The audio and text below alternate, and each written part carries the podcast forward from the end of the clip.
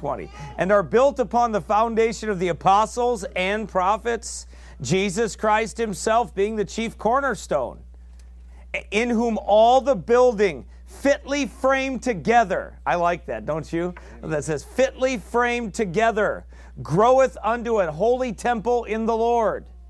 Amen. There's a lot in here, so hopefully we'll we'll get through it. But in whom ye also are builded together for a habitation of God through the Spirit. Man, he's explaining a lot here. Let's pray. Father, Lord, help us now as we go through and we look at this scripture. Thank you for it, Lord. In Jesus' name we pray. Amen. Now, the Apostle Paul, he is now he's going to move on to his, his last sort of metaphor, I guess you could call it, where he's picturing the church as a temple, right? Imagine the temple is still up, right? And and Paul is picturing the temple and looking at the outward temple, right? We know that we are the temple of the living God. Amen. And the church is, and so are you as saved people. You are the temple of the living God, right? Your body is, but the church in that sense is. And the final one will be in heaven, that final one that will all come together and be one in heaven, right? That's the finished product. Right now, we are, we are pictures of that. We are uh, separate bodies, right, of, of, of Christ all over. One day, we will be the culmination of all in one in heaven all one together. See, that all it it never was the goal of God to have all his people one on earth. That was never that's a lie. That's that's that's a that's not what the text says in John chapter 17. That's not what his prayer was. It, it, it is it is a future tense that we will all be one in heaven. Now, we are all one here, but one body here as children of God of Old Paths Baptist Church. We are one body together, right? We are in unity. I don't expect to be in, in that same type of unity with churches everywhere or with saints everywhere. We're not going to have that. But that's one day we will when, when we're in heaven and we're perfect. Because right. this flesh gets in our way. Right. It's in the way of that, right? It will be until we go home to be with the Lord and we'll be perfect. Amen. And then Jesus will will uh, will lead the flock. Amen. Uh, and we'll all be one with Him. So, but he, what he's explaining now is he's explaining a building. He's explaining ye are God's building. He says that in 1 Corinthians that ye are God's building. And uh, we'll, we'll read that verse here too. But he's explaining a temple and, and how the temple is built. And he's using the examples of a builder, and, and this, is, this is the only way that you can successfully build something, right? When you build it. So he talks about a cornerstone, which we'll talk about. He talks about the foundation of it. He talks about the foundation of the building. He talks about the cornerstone of the building, right? And then and then you and I, we are lively stones. We are part of that building. We are lively. We are not dead stones, right? We are lively stones, Peter says. So we'll get into that too tonight and explain that. But number one, built upon the apostles and prophets. That's the foundation. The first thing we notice is that the church, this new man in Christ, this body, this building, is built upon the foundation of the apostles and prophets. The church is part of something larger that is called the building and that holy temple. The, this will eventually be the new Jerusalem in which all things will be one in Christ. Ephesians chapter 1 and verse number 10. If you look at that, that's the future built. It's being built now.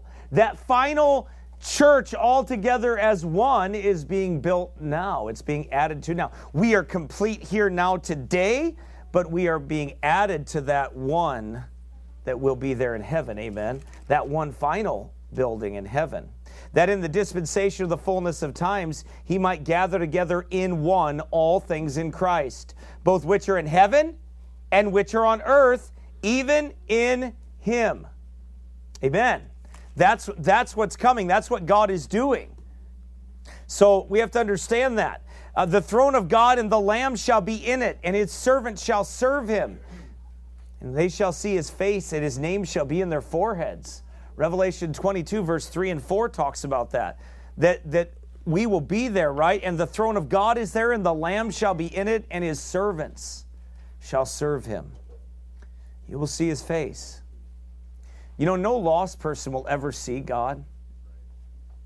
When they're judged at the white throne judgment, they're judged by Jesus Christ. Now, He is God manifest in the flesh. I'm not saying right, that, right. that He's not, but what I'm saying is they God is the Spirit, the Father is the Spirit. They that worship Him must worship Him in spirit and truth. They're not going to see Him, That's they're going to see Jesus. Because all that judgment has been given over to Jesus. That's they will never Amen. get to see God. Yep. They will never get to see the Father. But you and I, as children of our Father in heaven, we will see Him in all His glory one day when we are perfected and we are no longer marred with sin or no longer touched with sin, when we are in heaven, we will, as his children, go and sit with him. Amen. Just like we will dine with him. Amen. That's that's that's for the saints. That's not for the lost. The lost, they'll, they'll see Jesus. Jesus will judge them. He'll have the angels cast them into, into hell. Right. That's what happens to them. Boy, it sure doesn't have to happen, though, does it?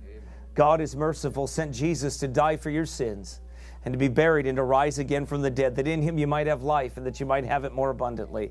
Amen. It's all there. Jesus is there.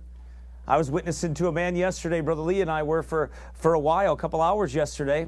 We talked to a man yesterday, and you pray for that man. I, I listed his name. I won't say it here, but uh, I listed his name there on. Uh, earlier on the chat, I think it was, or maybe I mentioned it somewhere, but uh, oh, I mentioned it on my broadcast. But you pray for him. Pray for that man. That man, uh, you know, had a lot of good questions. But you know what?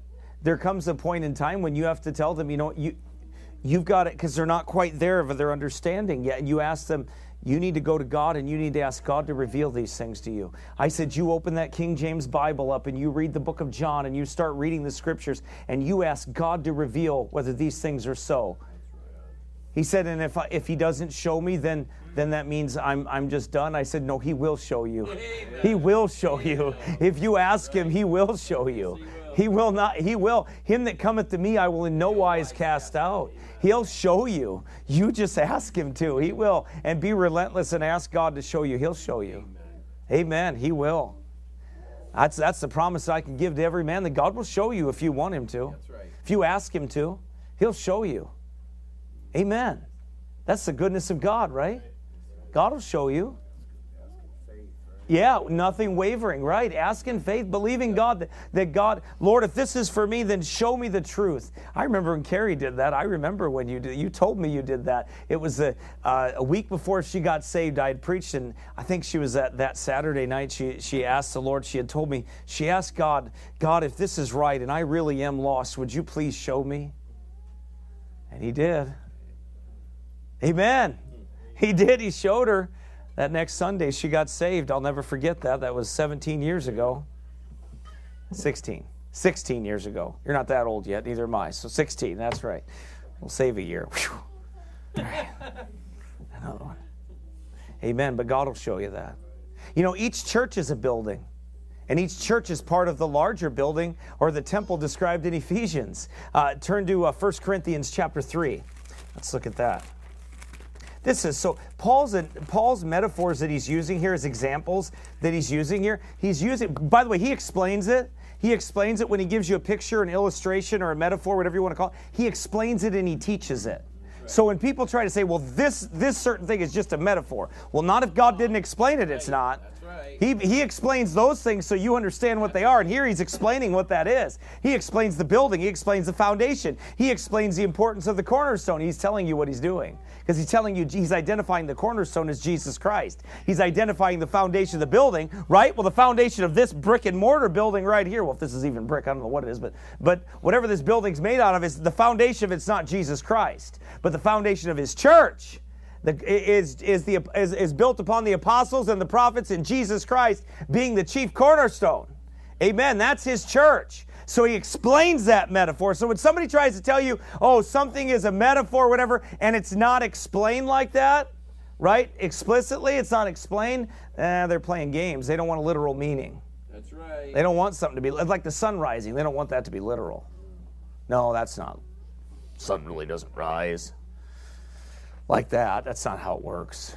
Doesn't really move like that. Just look gives the appearance like it moves like that. Oh, so so God's basically dumb, you're saying, and he put that in there, and because he didn't, God didn't know how to explain to you that this, that that about the sun, right? He he didn't know how to explain that to you. God couldn't get that message across to you. You couldn't understand that.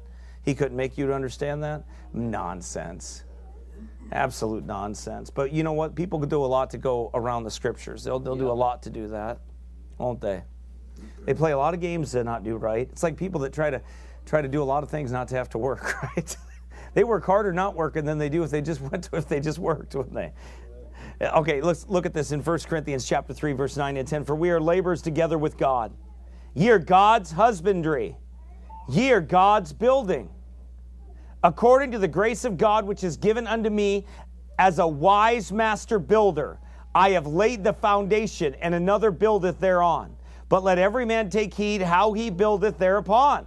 Amen. So Paul said he was a wise master builder. Why did he say that? Because the foundation, right, is upon the prophets and, and the apostles. Now I'm going to explain that to you lest you be confused because we're not Roman Catholics. So, so I'm going to explain to you exactly what they're saying, what Jesus is saying there, or, or what the Apostle Paul is saying there about the foundation and how he's explaining that. Because if you if you miss it, you'll get it wrong. You'll turn into a Roman Catholic if you're not careful. So we'll we'll make sure that doesn't happen. All right. Both Israel and the church are seen in the New Jerusalem, by the way, with the names of the 12 tribes inscribed on the gates and the names of the 12 apostles inscribed in the foundations of the walls. Turn to Revelation 21, verse 12 through 14. That's important. Why?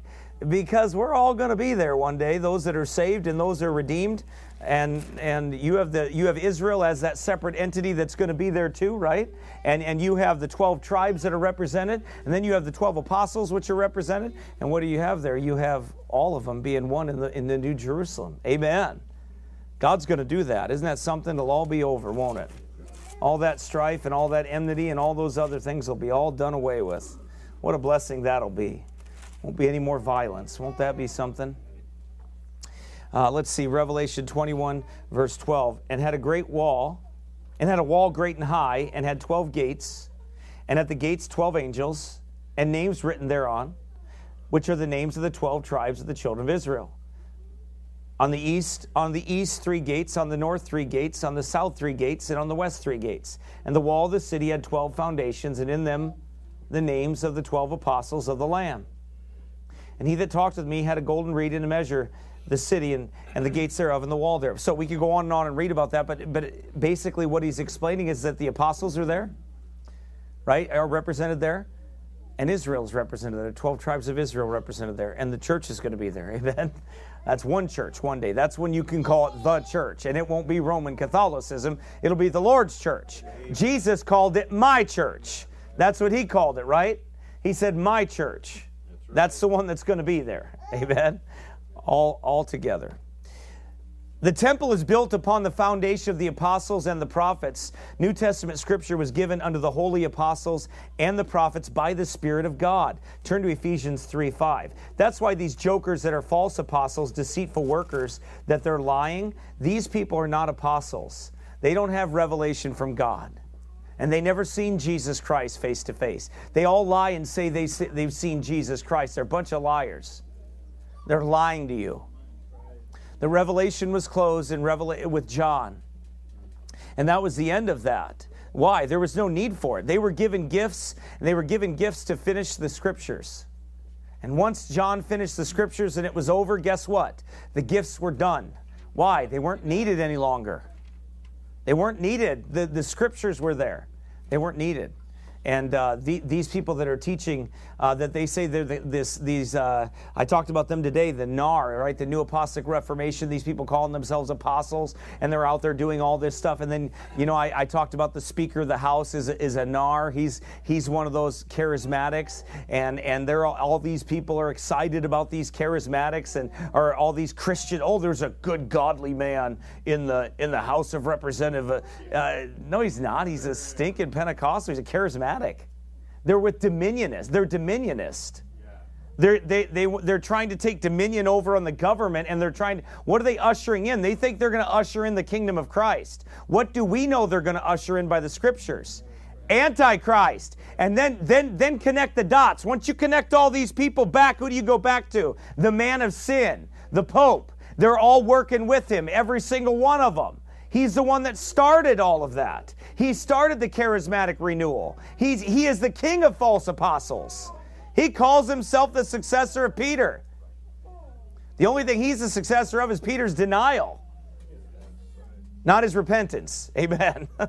right? We know that to be true. Ephesians 3, verse number 5, which in other ages was not made known unto the sons of men, as it is now revealed unto his holy apostles and prophets by the Spirit, that the Gentiles should be fellow heirs and of the same body and partakers of his promise in Christ by the gospel.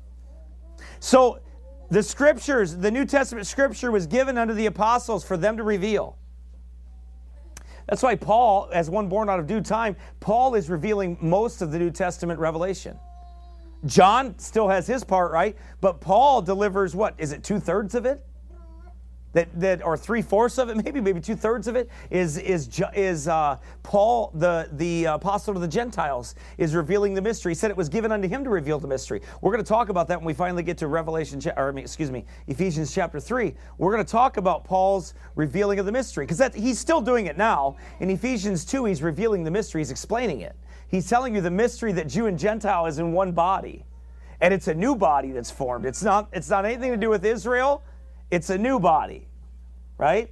And those that are saved Jews can be a part of that new body. That's, how, that's what he preached. That's why he always went to the Jew first. His heart's desire was that Israel might be saved, right? He wanted them, but he knew the nation wouldn't be saved.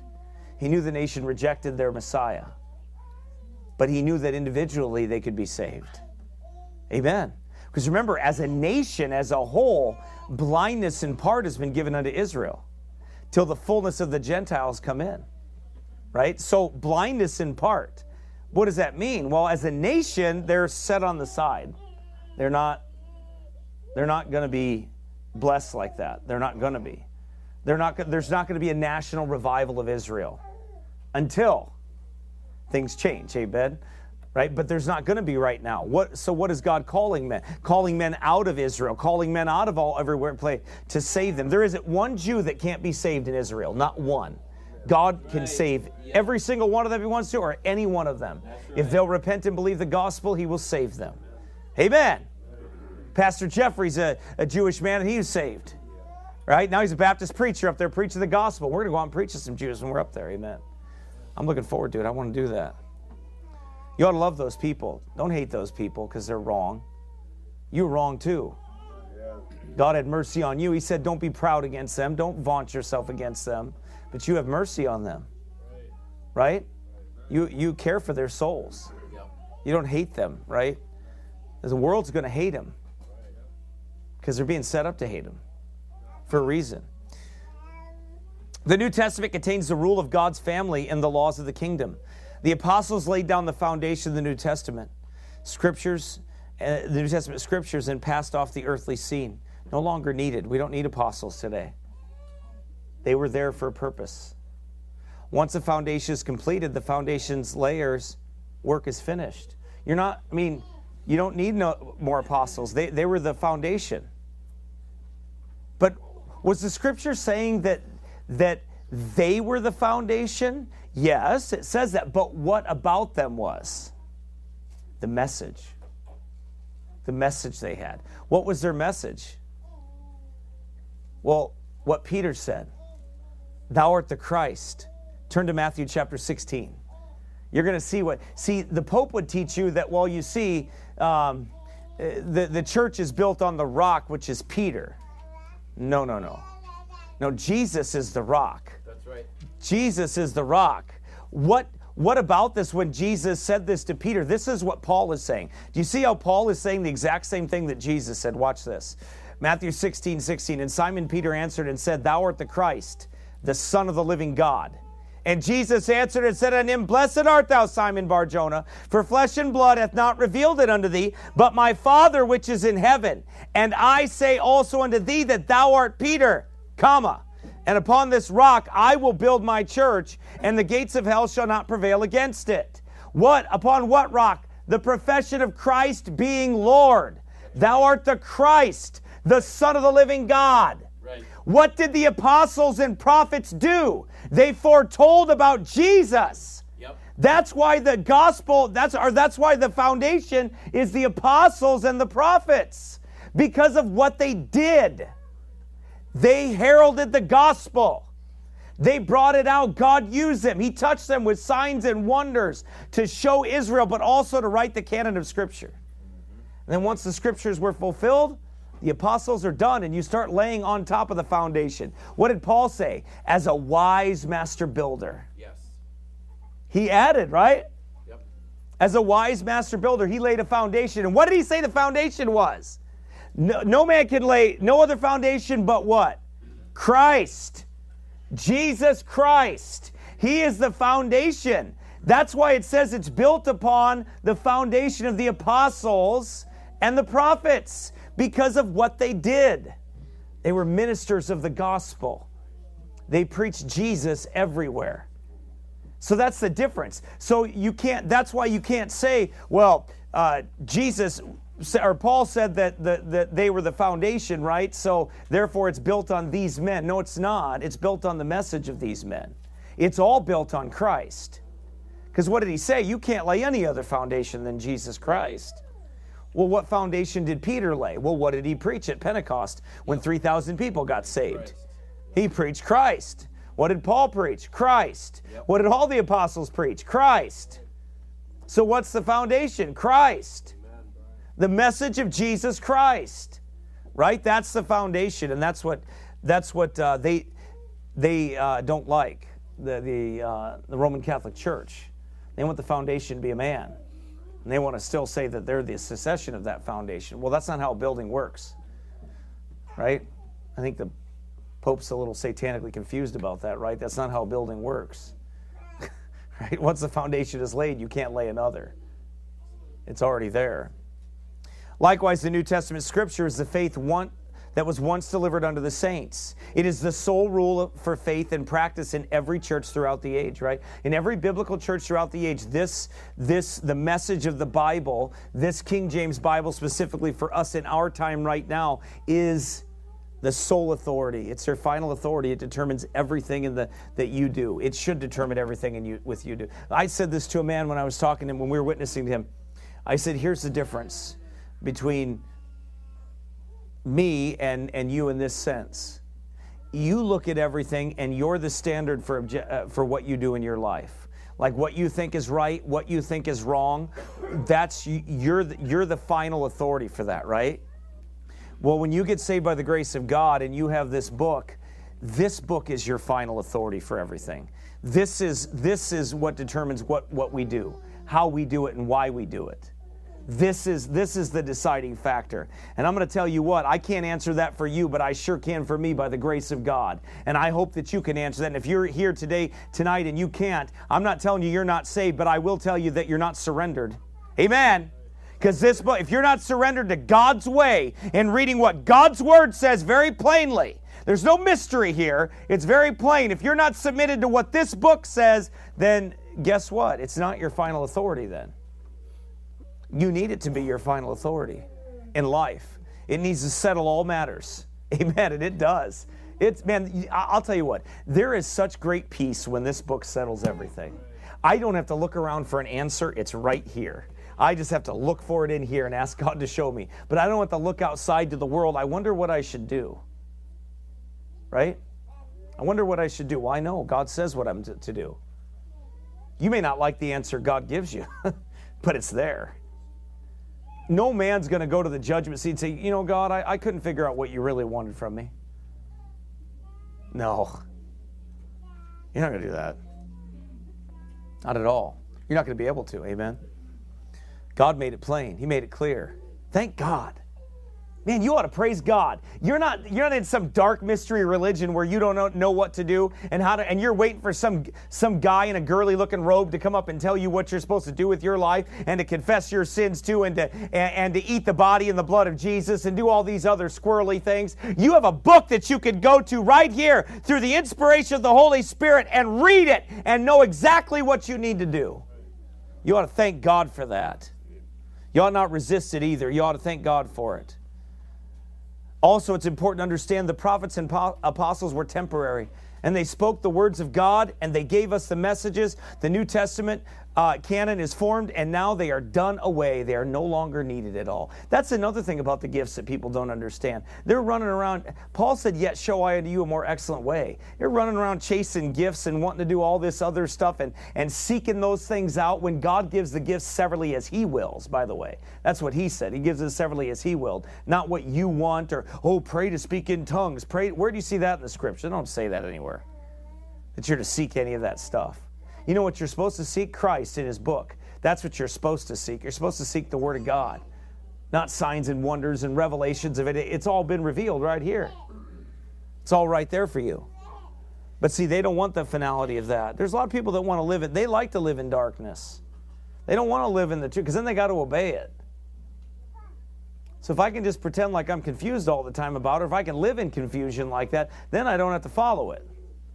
I don't have to obey it. I can just live in darkness. I can just live that way if I want to. That's not the way it's supposed to be. That's not the way God wants it to be. It's important to understand those things were temporary, though. Those, those apostles and prophets, they were going away. It's built upon the message, and that is Christ and Him crucified. That's the foundation. Their work is over and done with and found in the written words of God. This is why we call ourselves. By the way, these Baptist forefathers, they, they said they called it apostolic, that their churches, and, and people made fun of them. Well, but they really meant it. They didn't mean signs and wonders. What did they mean? Church built like Jesus said. They, they led their churches like the scripture said.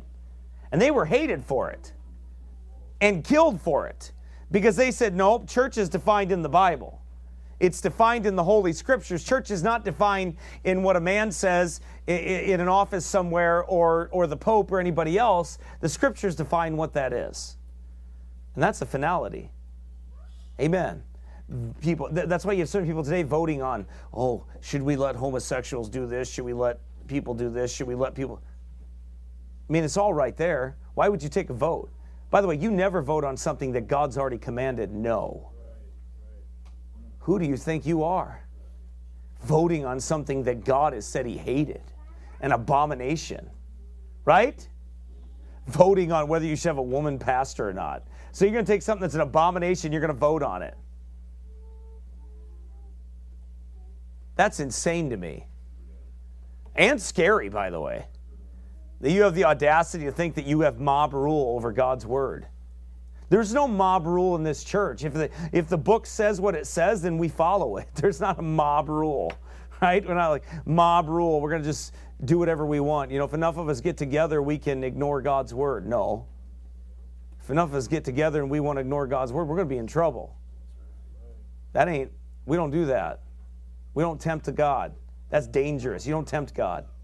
You don't play games with God. If God says something, we just obey it. That's what we do. Amen. As simple as that. It is simple, isn't it? It may not always be easy because our flesh loves sin, but it's simple. It's built upon the message, and that is Christ and Him crucified. The work is over and done with. Amen. So Paul talks about that. He compares the church of Christ to a city, to a temple. The believing Ephesians are represented as parts of that building the living stones out of which it is principally formed. Now, we're going to talk about these verses uh, a couple times here. So uh, turn to 1 Peter chapter 2, because we're going to hit our next point here, uh, which is Jesus Christ being the chief cornerstone. Amen. Um, 1 Peter chapter 2.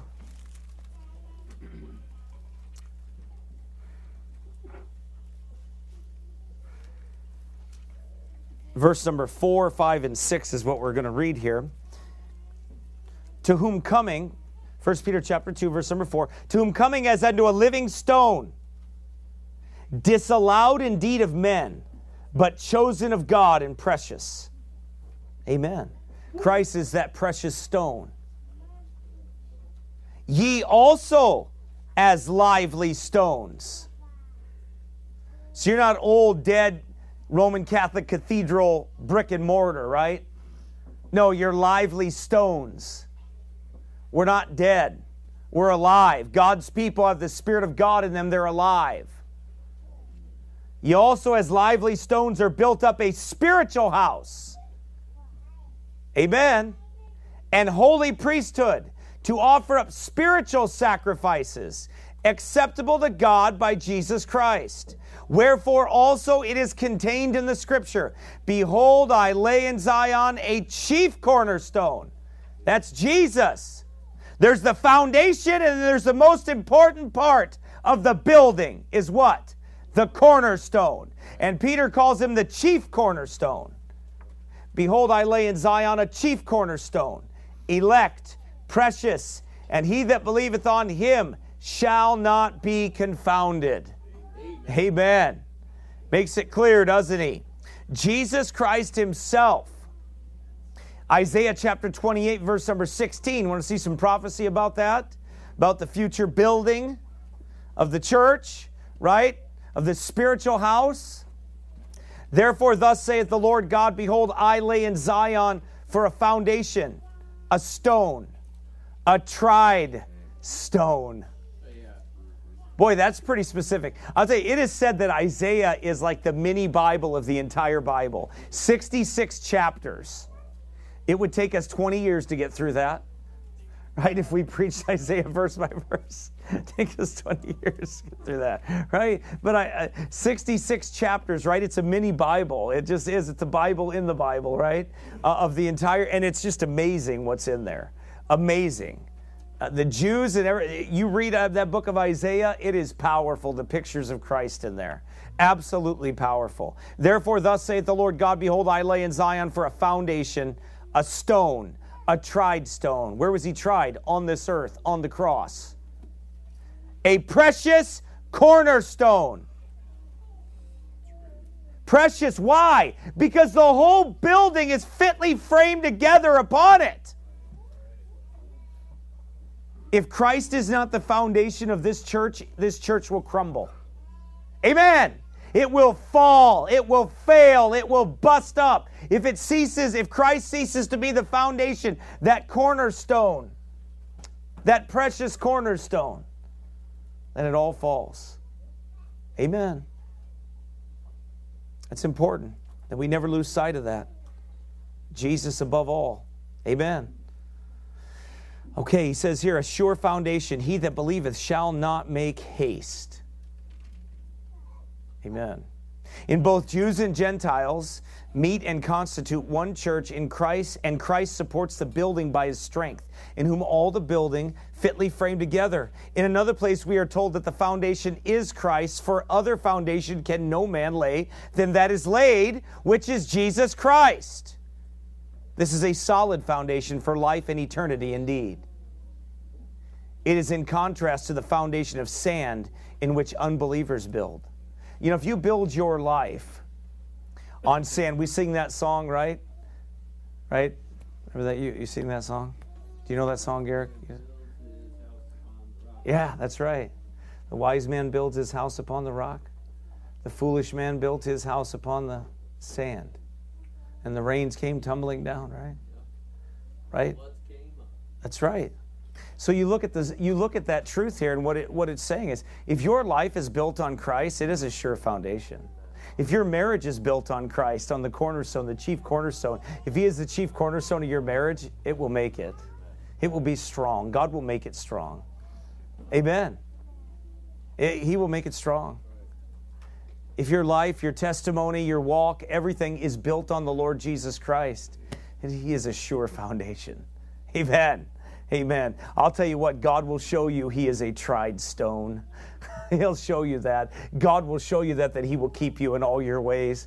Oh man, I'm telling you what, I can't praise God enough for that. You better understand and believe that in your heart. And if you don't believe it yet, God's going to bring you to a place where you're going to have to, that you're going to be in a place where you're going to have to see that God is merciful and that God is that sure cornerstone. He is that sure foundation. He is that precious foundation that the entire building is kept up upon. There's nothing stronger than that sure, that sure foundation, amen, of Jesus Christ. You know what that does? There is this, and instead of the human philosophy that people build their lives on, so many Christians are so mixed up with human philosophy today. They, they, they, have mixed the world in with the church. People don't know the difference any longer. They don't know what it means to follow the book anymore. They don't know what it means to lead, lead the, uh, live the book anymore. They don't understand. They've mixed it with so much garbage that they, they have so much man made philosophies in there, so much human reasoning, right? Man made religion, self righteousness, humanistic psychology, evolution agnosticism, atheism, Marxism, critical theories, New Age mysticism.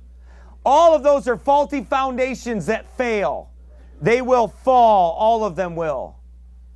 The Lord Jesus Christ, He can be rejected, He can be ignored, but He cannot be escaped. You will never escape Him. You will see Him at the judgment day. If you escape Him in this life, you haven't escaped anything. You will stand before Him and be judged. Trust Him now. Amen. Jesus said this, And every one that heareth these sayings of mine and doeth them not shall be likened unto a foolish man which built his house upon the sand. And the rain descended, and the floods came, and the winds blew and beat upon that house. And it fell, and great was the fall of it. Amen. When people try to walk away from God, when they walk away from the truth, when they don't build their life on the Lord Jesus Christ, who is that sure cornerstone and that sure foundation, you are on sinking sand. You will not make it. And especially you who have been taught the truth, who have heard the word of God preached to you and have faithfully had it given to you and you've been prayed for and you and people have, have cried and wept tears for you to see you get saved and have instructed you and taught you. And if you walk away away from that truth, you are on faulty and shaky ground and it will absorb you, consume you, and then eventually destroy you. Amen. That's why the Bible says the way of the transgressor is hard. If you walk away from the truth to follow lust and the flesh and the, and the lust of this life, the lust of the eyes and the pride of life, if you do that, you do it at your own peril. But you do it with your eyes wide open, knowing that you have turned away from the holy command that was given unto you. Amen. Tell you, I'm warning you, friend. I'm warning you.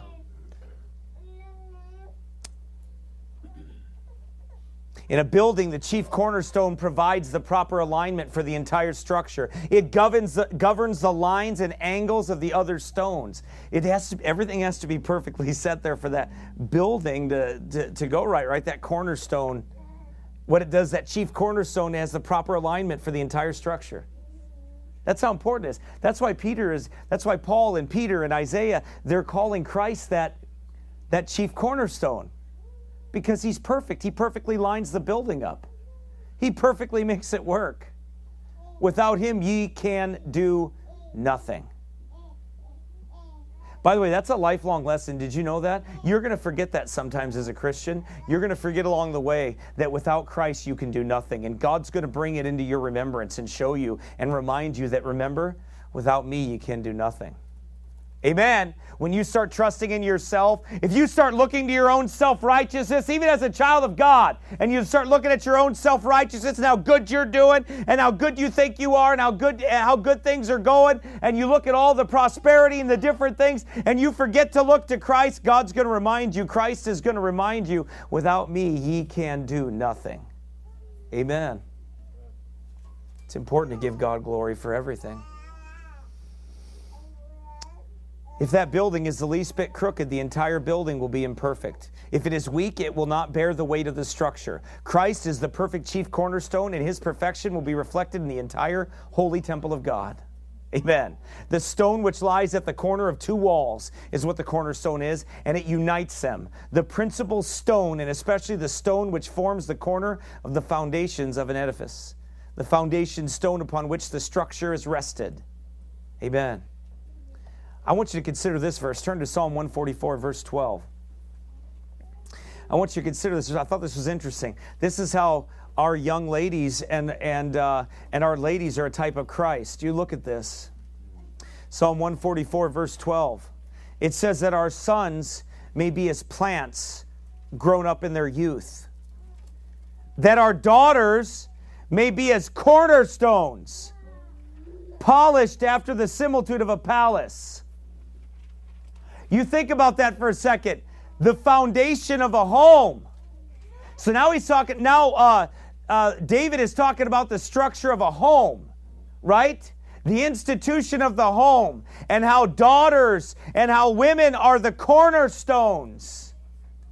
They hold that thing together. So when you're training young ladies and you're and you're a mom and you're training them, you're training them to be mothers of their own someday or wives wives someday and they are going to be the structure the strength and the structure of that home. Everything is to the husband it what's that cornerstone? It brings two things together right? Two walls together. Husband and the children the mom the wife the children the daughters are those cornerstones. They hold it together. It's important isn't it? That's how you're a type of christ lady. That's how you are that's how you fulfill your role as walking in the Spirit, being like Christ. Yeah, you, you, those verses aren't just for your husband. You think about warring a good warfare. You know, sometimes, ladies, I know because you're ladies, you, you may overlook those verses on warfare and you may think, well, that's talking to my husband. No, that's talking to you. You're in a battle and a war. When you wake up in the morning, Satan doesn't want you to raise your children. Satan doesn't want you to nurture your children. Satan wants you to give up on your children. Satan wants you to, to like overlook their flaws and overlook their mistakes and the things that they do wrong and not to correct them and not to instruct them and be weary and well doing and give up and not keep fighting. He wants you to do that. He wants you to want to give up or get upset with your husband and get all crossways with your husband and cause a, a, a, a terrible fight or an argument there and have the home completely unstable. That's what Satan wants to tempt you to do. Why? Because he doesn't want you to put your armor on and fight for your family. Well, do you think you think your husband is the only one that's supposed to fight for your family? You don't realize that at home that you're to be that cornerstone of the home and you're to fight for your family? You're you're in the fight more than we are. We're not even there. So the actions that are there from a standpoint of the home, that is your battlefield in that sense. Now, I don't mean you turn the home into a battlefield by bickering and arguing. I'm not talking about that. I'm saying that there is a, a spiritual war that is going to go on in your house. Because everything that you want to teach from the scriptures is going to be resisted by the flesh and the devil. Uh, it, it is. But you think, well, no, that warfare stuff's just for my husband. Oh, no, it isn't. Every single thing that's in this book eh, that's applied to a man is applied to a woman too, in the fashion of her duties, not his duties. If you go try to fight his battle, you'll lose. You're not, that's not the battle you're supposed to fight. Yours is in the home, yours is in your duties that you're supposed to fight. But see, you, you look at you tend to look at it sometimes and look at those verses and think, oh, that must be, you know, talking about soldiers and women aren't soldiers. Well, yes, they are in that sense. They just have a different battle. Your battle is to not act like your husband. That's your battle. Not, not to act like a man, but to keep your godly and meek and quiet spirit and direct your home and to do things according to the will of God, the way God has commanded a lady to be. That's your battle. You know what his battle is? Not to be passive. That he's careful not to be too passive. Because he just let things go sometimes, men can. They can be, be extremely passive at times. Too passive. Right? So they have to get the, they have to make sure they do that right. Their heart is right with those things. Anyway, I thought that was interesting, the cornerstones there. I thought that was interesting the way that is. Remember, lady, you're the most important earthly stone in that home. When it's all said and done, everyone's going to know that you spent the most time with your children. And what you did with them will be plainly seen. Because you spend more time with them than anyone. So the things you've excelled at will be seen, and the things that you haven't will be seen. Ask God for grace to strengthen you in the, in the places where you need it. Amen. That's what you have to do. And He will. Amen. He'll show you. You might sit down at the table and eat some humble pie, but you'll be able to do it. God will give you the grace to eat humble pie. It don't taste that bad, really. I've ate quite a few of them. You don't get any whipped cream with it there. they're, they're a little bitter, but right? right? They're like a bottle of Scotch bitters. They're pretty nasty, but they'll help you. Amen. They'll help you. It'll help us. Humility goes a long ways. It really does. And when God shows us we need it. Amen. So then, if you were out of the home, think about this if you're not fulfilling the duties of the cornerstone, then the home crumbles. Right? So why do you think Satan wanted to pull the stone out of the home? The cornerstones. Take them out. Teach them that they don't need to be polished cornerstones in the home. Just get them out there and make them, put them out in the wild field and let them grow like the plant does, the boy does. Well, he don't want them in the home. Why? Because he wants your family to be destroyed. That's, that's why. He wants your family to be destroyed. I, I mean, you realize that, right? Like, you get that. You believe that, don't you? Like you believe the devil wants to destroy, and his and his kingdom wants to destroy, and this whole antichrist world wants to destroy your your family, right? Like you you believe that, don't you? Oh, I do. Like I won't stop preaching until I'm dead by the grace of God. That I'll warn you and, and cease not to warn you night and day. That this world hates the way you raise your children, teaches them the exact opposite, wants to trick them out, turn them into a bunch of sluts, turn the boys into a bunch of queers, and they want to they want to completely turn you into a clown show. Right. Not kidding you, believe it. You say, well, are you sure about that? I am so positive about that. How do I know that? Well, look what they do with theirs. Look at take one good look at the public school. The government indoctrination centers. Take a look at them. What do they do? Well, they indoctrinate them in the state. And what are they? Well, they're a bunch of Marxist perverts. Oh, what do you think they want to do with you? You think they like, oh, they, they like Jesus. They said it, right? They like Jesus. Sure, they do. They like that little fruity one they invented in their mind. They don't like the one in this Bible right here. Just start preaching Jesus. You'll figure out how much they like it. Right? No, they, they want to destroy you. That's why they want to pull, pull your children out, pull you out of the home, get you away from there. Because they know Satan knows the stability of a home when a mom is single minded, not double minded, but single minded on the work that God has called her to do. They don't like that. Devil doesn't like that. This world doesn't like it, hates it. I had a man say to me yesterday, he said, You know, I want to help my daughters be whatever they want to be. He said, if they want to be, if they want to be, uh, doc, he said, well, well, you know, he, he said to me, well, you know, what if your doc- daughters grew up and they became doctors and got in the world and they and they were able to cure cancer? What would you think? I said, I would think I'd be an utter failure. Whoa, really? Utter failure. And I would tell them that I think they failed. You would? You really believe that? Oh, absolutely. Because if you don't do what God created you for, if you don't fulfill the purpose that God created you for, we're failures. I mean, if we don't have a, if we don't do what God, why would you think that that lady would be better why, better doing that than she is at home. Like I said to the man, why do you think I would belittle my wife and make her and make her think that she has to be a man in order to be be good enough? Right. Right. Exactly. Exactly. Why would you think that though? Why would you think that I said I said God didn't make us identical? Equal in value and worth? Absolutely. But identical? No way. Why would my wife have to be like me in order to be good enough? That's what I, yeah, exactly. That's the point. What if she went home and raised a bunch? See, you don't understand. Some, you young ladies, you have the opportunity to change the world. Like, I, I don't, I mean, you, you have the opportunity to absolutely change the world. I don't know how many young ladies are in this room, but, but raising your children for the Lord and teaching them and raising up young men and women, you, you will change the world for the glory of God. Amen. You will. Just by doing that. More so than chasing after some vain glory out in the world that God didn't make you to do. And by the way, it has nothing to do with you having the ability to do it either. Because I've never denied the ability of a woman to do any of those things. It's the permissibility of it. Ability has nothing to do with it. Why would I want my wife to waste her abilities in the world?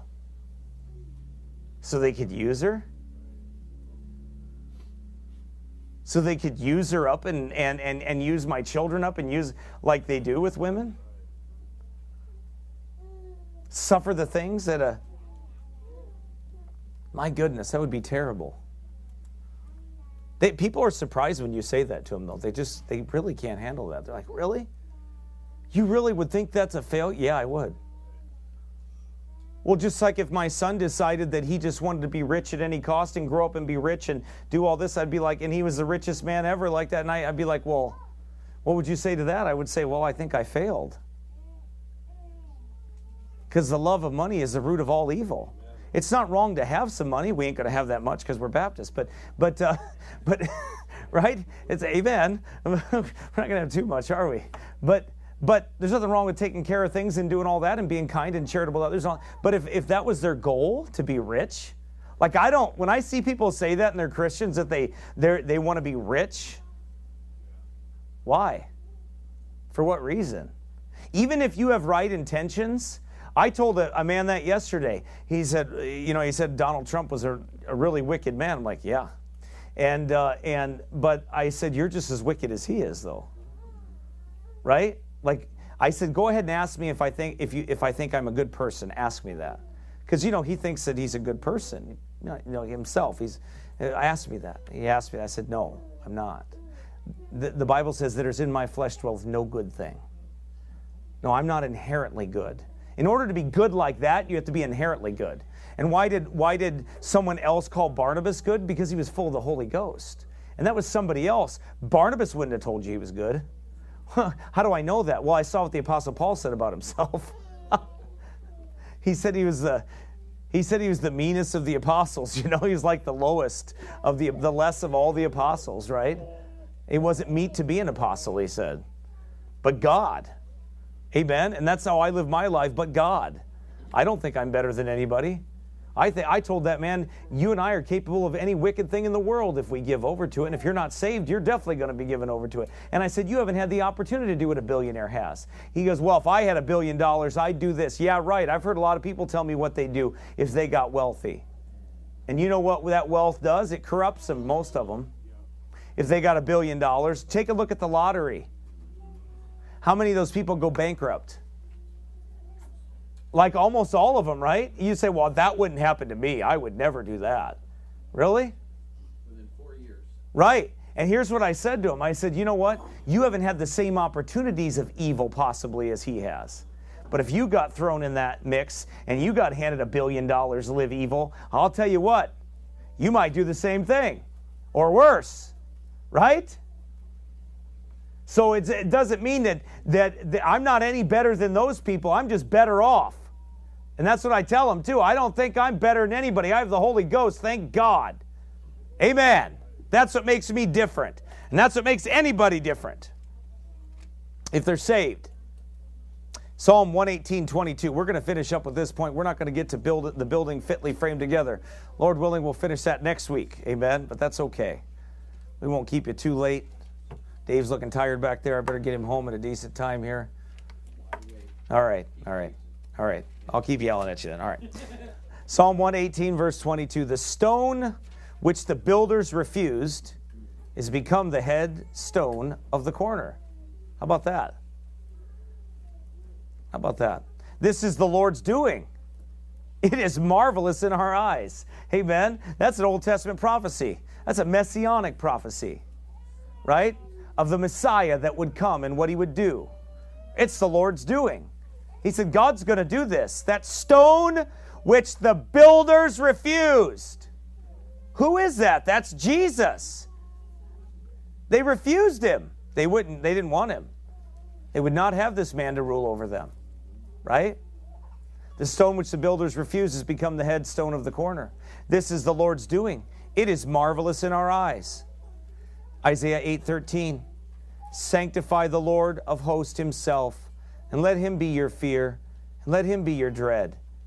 And he shall be for a sanctuary, but for a stone of stumbling, and for a rock of offense to both the houses of Israel, for a gin and for a snare to the inhabitants of Jerusalem. And many among them shall stumble, and fall, and be broken, and be snared, and be taken. Bind up the testimony, seal the law among my disciples. Amen. Boy, we only have a little bit more to go. I think I can finish this. Let's just do it. Let's just do it. We'll keep you. I'll, I'll, I'll, try to hurry through it here. I only have a couple more here, and then we're done. Building the building is fitly framed together. Let's go to Ephesians two twenty one. Mm-hmm. I'd like to get into Ephesians three next week, and I think we're close enough to finish this out. In whom all the building fitly framed together groweth unto a holy temple in the Lord. The temple is fitly framed together. God is the builder of builders. He saw the completed building in eternity, designed the blueprint, and is assembling the building with lively, lively stones, each placed in the structure as God sees fit. Remember that verse on lively stones? That's what God is doing. The living stones are sinners who receive the gospel and are made alive in Christ. The redeemed do not choose their gifts and calling, they humbly submit to what God gives them. Amen. The Spirit divides to every man severally as he will the gifts differing according to the grace that is given to us, whether prophecy, let us prophesy, according to the proportion of faith, or ministry, let us wait on our ministering, or he that teacheth on teaching, or he that exhorteth on exhortation, he that giveth, let him do it with simplicity, he that ruleth with diligence, and he that showeth mercy with cheerfulness. This is God's building. It is a building of a spiritual nature and will abide forever. This is fitly framed together. It consists of various parts as a building does. Some saints are comparable to beams, some to rafters, others to pillars. These are all joined and united to one another and are set in an exact symmetry and proportion and in a proper subservience to each other, and so as to make for the good, the strength, and the beauty of the whole. And it all centers in Christ. He has the great concern in this building. He is the master builder and the foundation and cornerstone and it being knit together in Him. By the way, another point to make here about this temple it says it's growing. It groweth, it says. Present tense, indicating continuous action. The temple is growing as living stones are added through the preaching of the gospel. Growth in both persons and in grace. By the way, the longer you're saved, you, you, the temple will grow in persons, but it'll also grow in strength and understanding and grace and maturity. That's what happens. That's what God's promise is that He would mature you. You're going to grow. God's going to grow you. That's what He does. The temple is a holy temple, the Lord, it says. It is set apart from the world for God. It is per- a purchased possession, holy in position today and destined to be holy in practical character. It is holy because it is in the Lord. It is Christ who makes the believer holy and makes the entire building of God holy. We don't have inherent holiness. We have it imputed to us by Christ. we have Christ's holiness, none of our own. Amen. Wouldn't do you any good anyway if you had any. Amen, because it's tainted. We have Christ's holiness. The temple is a habitation of God through the Spirit. It is God's eternal plan to dwell in this spiritual temple, composed of all the redeemed, for ye are the temple of the living God. As God has said, I will dwell in them and walk in them. I will be their God, and they shall be my people. In this present age we live in, God dwells in the individual believer. 1 Corinthians 6:19. And in the congregation of believers. We talked about that in 1 Corinthians 3:16. So Paul deals with the individual in Corinthians, but he also deals with the congregation as well. We believe that the Holy Ghost brings the body together. I believe that. I believe that there's no way that we would be a church without the Holy Spirit. Amen. We wouldn't be a bit it's the Holy Ghost that does that. He brings he adds to us. He does that work and it's complete and whole and then he adds and it's still complete and whole. Isn't that something how that works? But that's the way God does it. That's the way God is. The ultimate fulfillment is the New Jerusalem, though, when we'll all be one one day in Christ, those that are born again. The ultimate fulfillment is in Revelation 21 3. And I heard a great voice out of heaven saying, Behold, the tabernacle of God is with men, and he will dwell with them, and they shall be his people, and God himself shall be with them and be their God.